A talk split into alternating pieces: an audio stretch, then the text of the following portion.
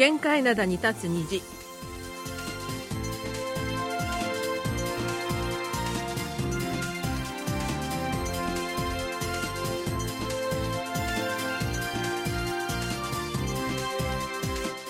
皆さん、あにょがせよ。10月4日水曜日の限界灘に立つ虹、隙間ことゆうちゃんもです、えー長かった6連休が終わりました。ソウルの街はようやく普段通りの喧騒に包まれています。そして連休の間に季節は完全に秋になりました。朝晩は長袖が必要な天気です。丸組の母さんことキミヨスンです。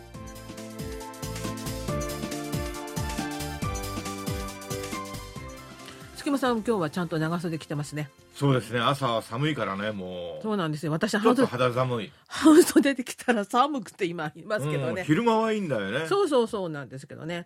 えー、隙間さん、連休中はどう過ごされました、連休中はまあ、知り合いと会って美味しいものを食べたりですね。ああ、いいですね。うん、まあそんな感じですね。ああ、はいはいはい。えー私はですね、昼食の当日と前日以外はずっと家にいたんですが、テレビは見事、地上波はすべて毎日アジア大会の模様を中継していました。うん。あのね、いつも中国の連休にはね、韓国のシルム、日本の相撲ですね、うん。その大会が開かれて、うんえーテレビで中継したりするんでそうすけども。そうそう。特に KBS とかやってるんですけどね。うんなぜか今年はね、9月の半ばにも終わってしまったんですよ、大会ああ、が。なるほど。でこれって杭州アジア大会の影響もあるのかなと思ってね。本当にね、うんあの普通連休だとなんか映画とかよくいいっぱいやるじゃないですか、はいはいそういうのも全然なくてでシルム大会の中継もないから、えーこれ中足それともなんかあのアジア大会のお祭りって感じで。本当ですね、うん。であの全てのチャンネルが同じ画面を放送しているので全く中足らしさが感じられない連休でした、えーただですね日本ではあまり報道されていないようですがアジア大会韓国では連日盛り上がっています、えーメダル数では韓国は日本に次いで第3位のようですがその金メダルの中でも特に注目を浴びていた競技についてご紹介したいと思います。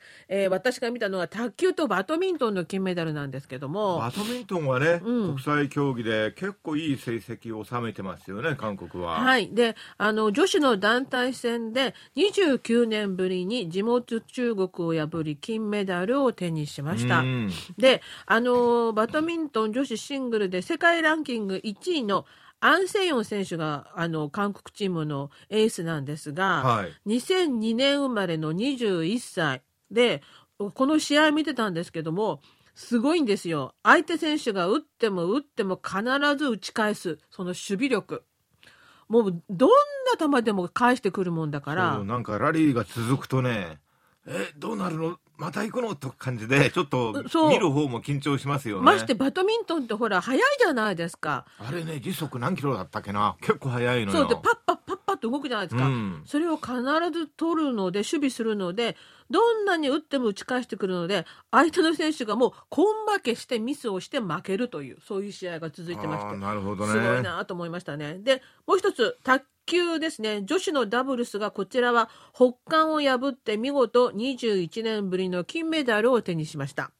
で、こっちはですね、19歳のシン・ユビン選手、もう幼い頃から卓球の神童と呼ばれていたということで、可愛いもう顔にはね、あどけなさが残っているんですが、まあ、プレーが始まるとすごい集中力で、この子さなんか中学卒業してなんかプロ入りしたとかニュースで言ってたけどそうなんですよ。プロもあるんですねはい、えー大韓航空女子卓球団に所属しているということで、いやー中学卒業してすぐにプロ入りっていうのもすごいなと思って。振動だからねまあね。ということで、まあ、あの、このバドミントンのアン・セヨン選手と卓球のシン・ユビン選手、まあ、あの、顔もね、二人とも可愛いんですよね。ルックスも。それもあって、連日テレビに休み中映ってまあと。いうかあのーアジア大会ばっかり中継してるから見たくなくても見ちゃうんだよな まあね。はいはい。えまたあの、競技の勝ち負けを離れて感動する場面もありました。あの卓球の男子シングルスの準々決勝で日本のエース張本選手が韓国のチャン・ウジン選手と対戦したんですが試合途中に張本選手足を痛めたようで、はい、えー、最後はもうほとんど足動けない状態だったんですけどもそれでも最終第7ゲームまでやり遂げてまして、韓国の解説者やアナウンサーもすごいあんなに痛そうなのに最後までゲーム続けてると感激してました。大したもんですよね、うん、すごいなと思いました。まあこれまで準備してきたわけですからまあね。途中で諦めるわけにはいかないって感じなんですかね。どうなんですかね。それからあの日本の競泳の池江璃花子選手。あ僕ね。彼女ファンになりましたよ。ご覧になりました？ええ。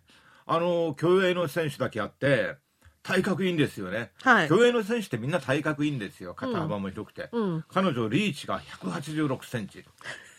僕の身長よりあの長いわけですよ。すごいよね。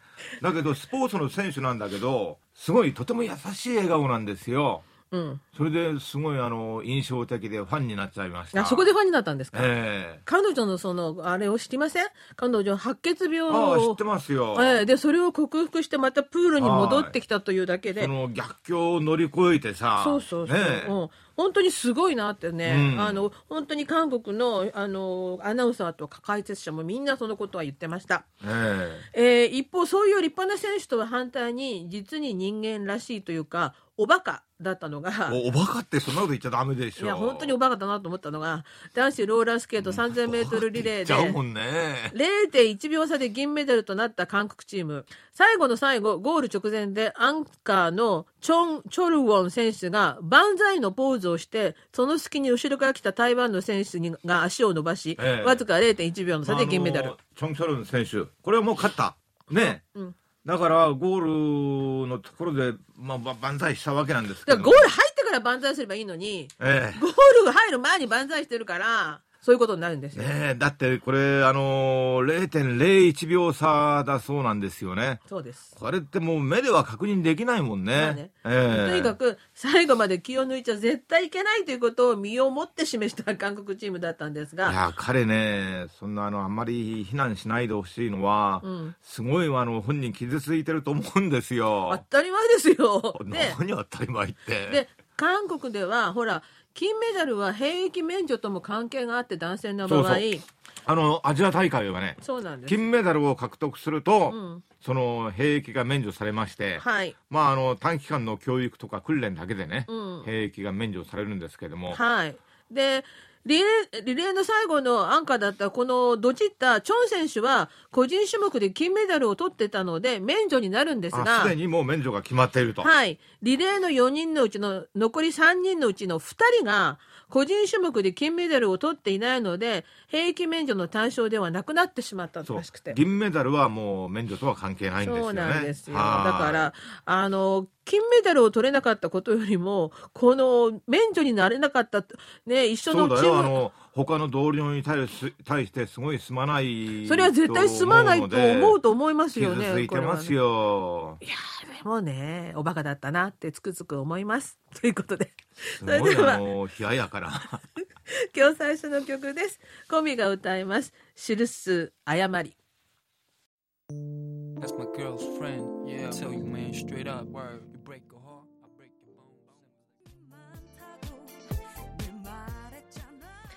はい、えー、込みで記す誤りでした。それでは、今日最初のお便りです。はい、ラジオネームおたもんさんからいただきました。えー、日本語版の皆様、こんにちは。丸米のお母さん、すきまさん。今日も楽しい掛け合いありがとうございます。えー、こちらこそありがとうございます。ありがとうございます。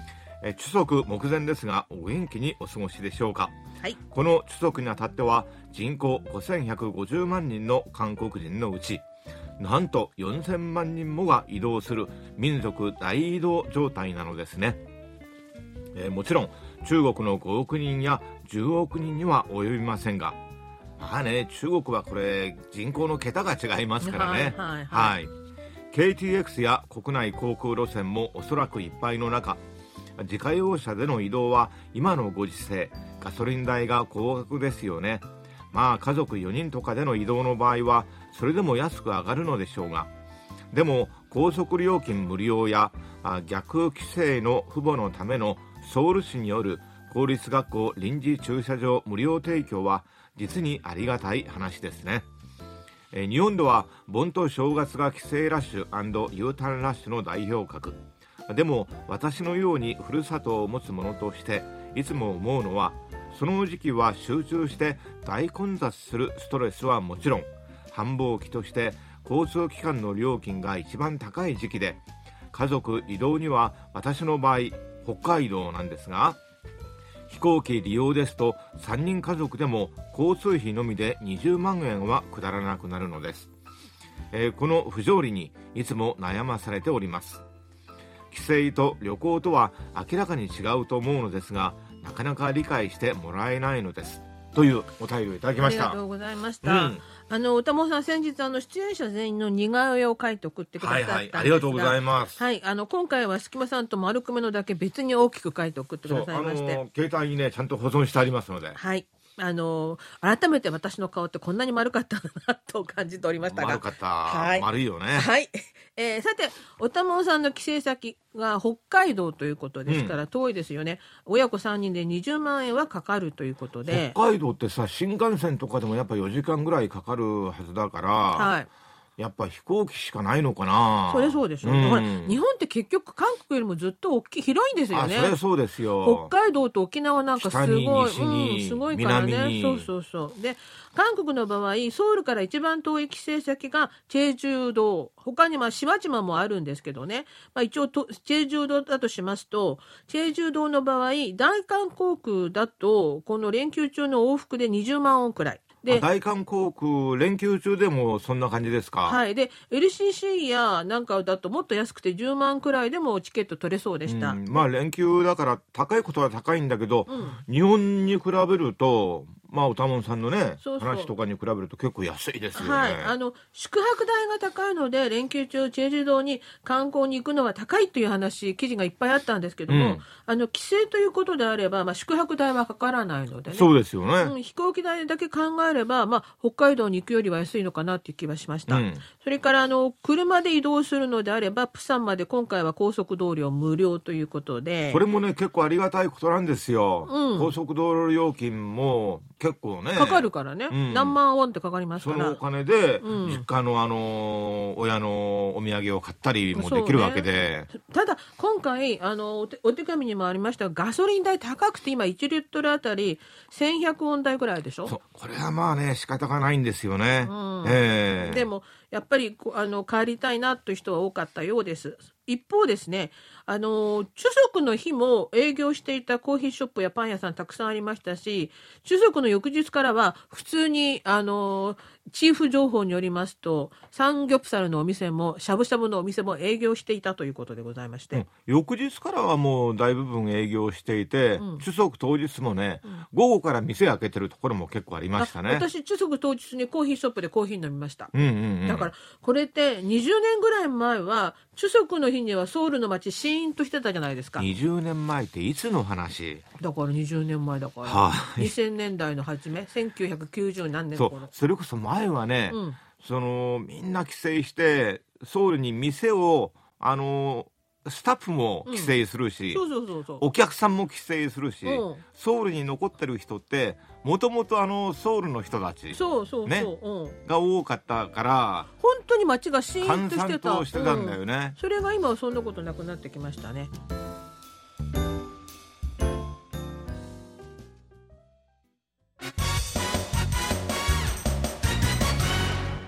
いっちゃなよ。ドットコリア。マル秘社会面、水曜日の限界などは、新聞の社会面から最新の面白い情報を知っておくと得になる、マル秘情報をピックアップ、毒舌解説で解剖するマル秘社会面をお届けします。今日はですね、プサン国際映画祭の話です。え今日4日から13日までプサンでプサン国際映画祭が開催されます。すっかり日本にもおなじみになった映画祭なんですが、今年は開催までにいろいろと問題があったようです。新聞には先月5日に、ソン・ガンホ、プサン映画祭救援投手にという記事まで載りました。一体何があったのでしょう？今年5月、ホー・ムーニョン執行委員長、チョ・ジョング運営委員長が相次いで辞退しさらにイー・ドングアン理事長まで辞職するという事態が起きました。さらに保執行委員長のセクハラ疑惑まで飛び出しました。そのためプサン国際映画祭の執行部は大きく混乱し映画祭を予定通りに開催できるか不透明な状況でした。しかし結局映画祭は職務代行体制を整え俳優のソン・ガンホさんが映画祭の顔として開会式のホストとなりました。そのため今年のプサン国際映画祭の一番の特徴は執行委員長運営委員長理事長が全て空席のまま開かれるということです。そして映画祭側からの要請を受けた俳優のソン・ガンホさんがホストとして映画祭を訪れる各国からの映画関係者を迎える役割を果たすことになりました。今年で28回目を迎えるプサン国際映画祭。今年の上映作は269本。公式招待作が69カ国の209本でその他にコミュニティとして60本が上映されます。会場は4会場24巻で上映されることになります。開幕式にはチャン・クンジェ監督コー・アソン主演の韓国映画「韓国が嫌いで」が上映されます。この映画はチャン・ガンミョンの小説「韓国が嫌いで」が原作でこの小説は日本でも翻訳出版されています。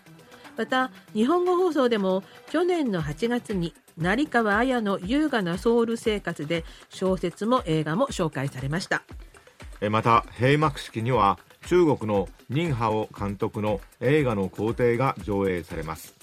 また開幕式には今年のアジア映画人賞の受賞があり今年は香港を代表する映画俳優のチョウ・ユンファさんが受賞し彼の最新作「ワン・モア・チャンス」と代表作の「男たちの挽歌グリーン・デスティニー」も上映されます。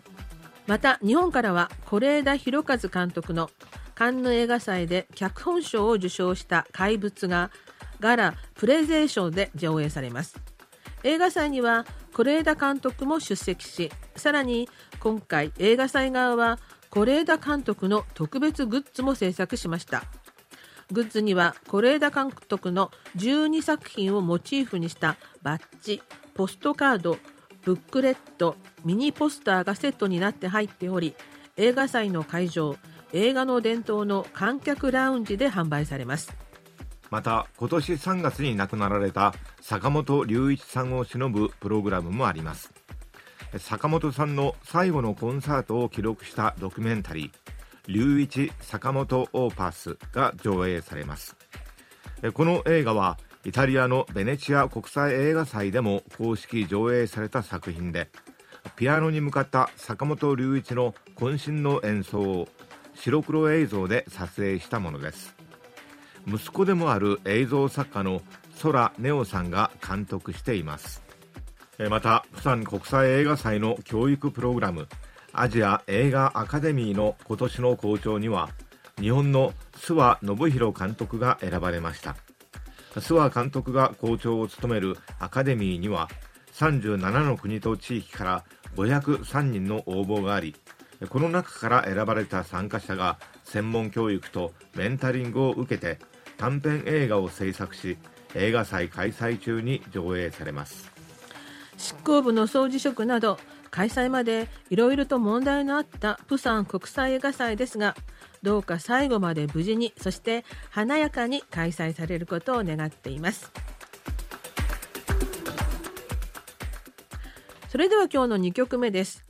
え坂本龍一さんは2018年の第23回プサン国際映画祭で今年のアジア映画人賞を受賞。オープニングの舞台でこの曲をピアノで直接演奏してくださいました。坂本龍一で「戦場のメリークリスマス」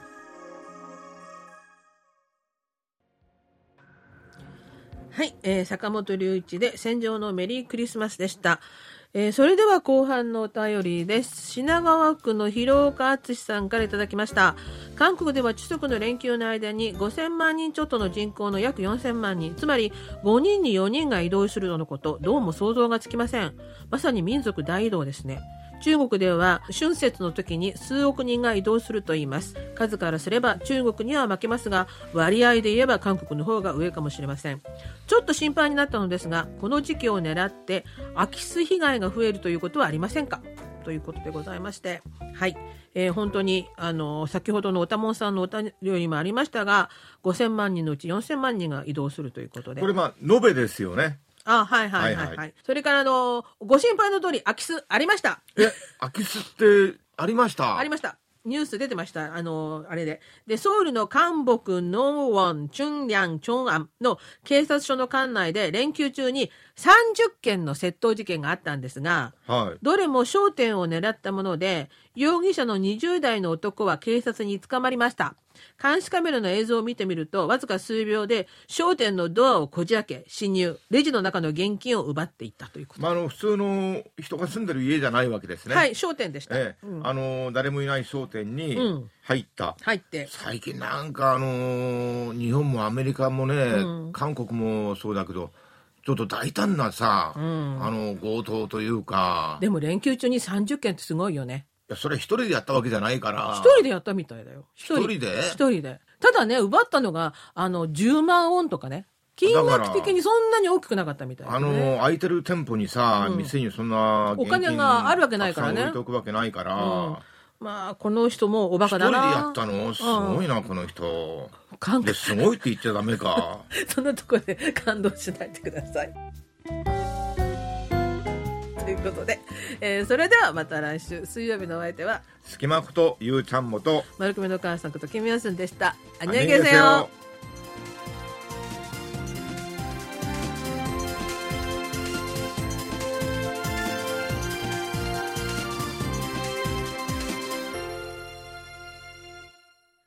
お聞きの放送は韓国ソウルからお送りしているラジオ国際放送 KBS ワールドラジオです。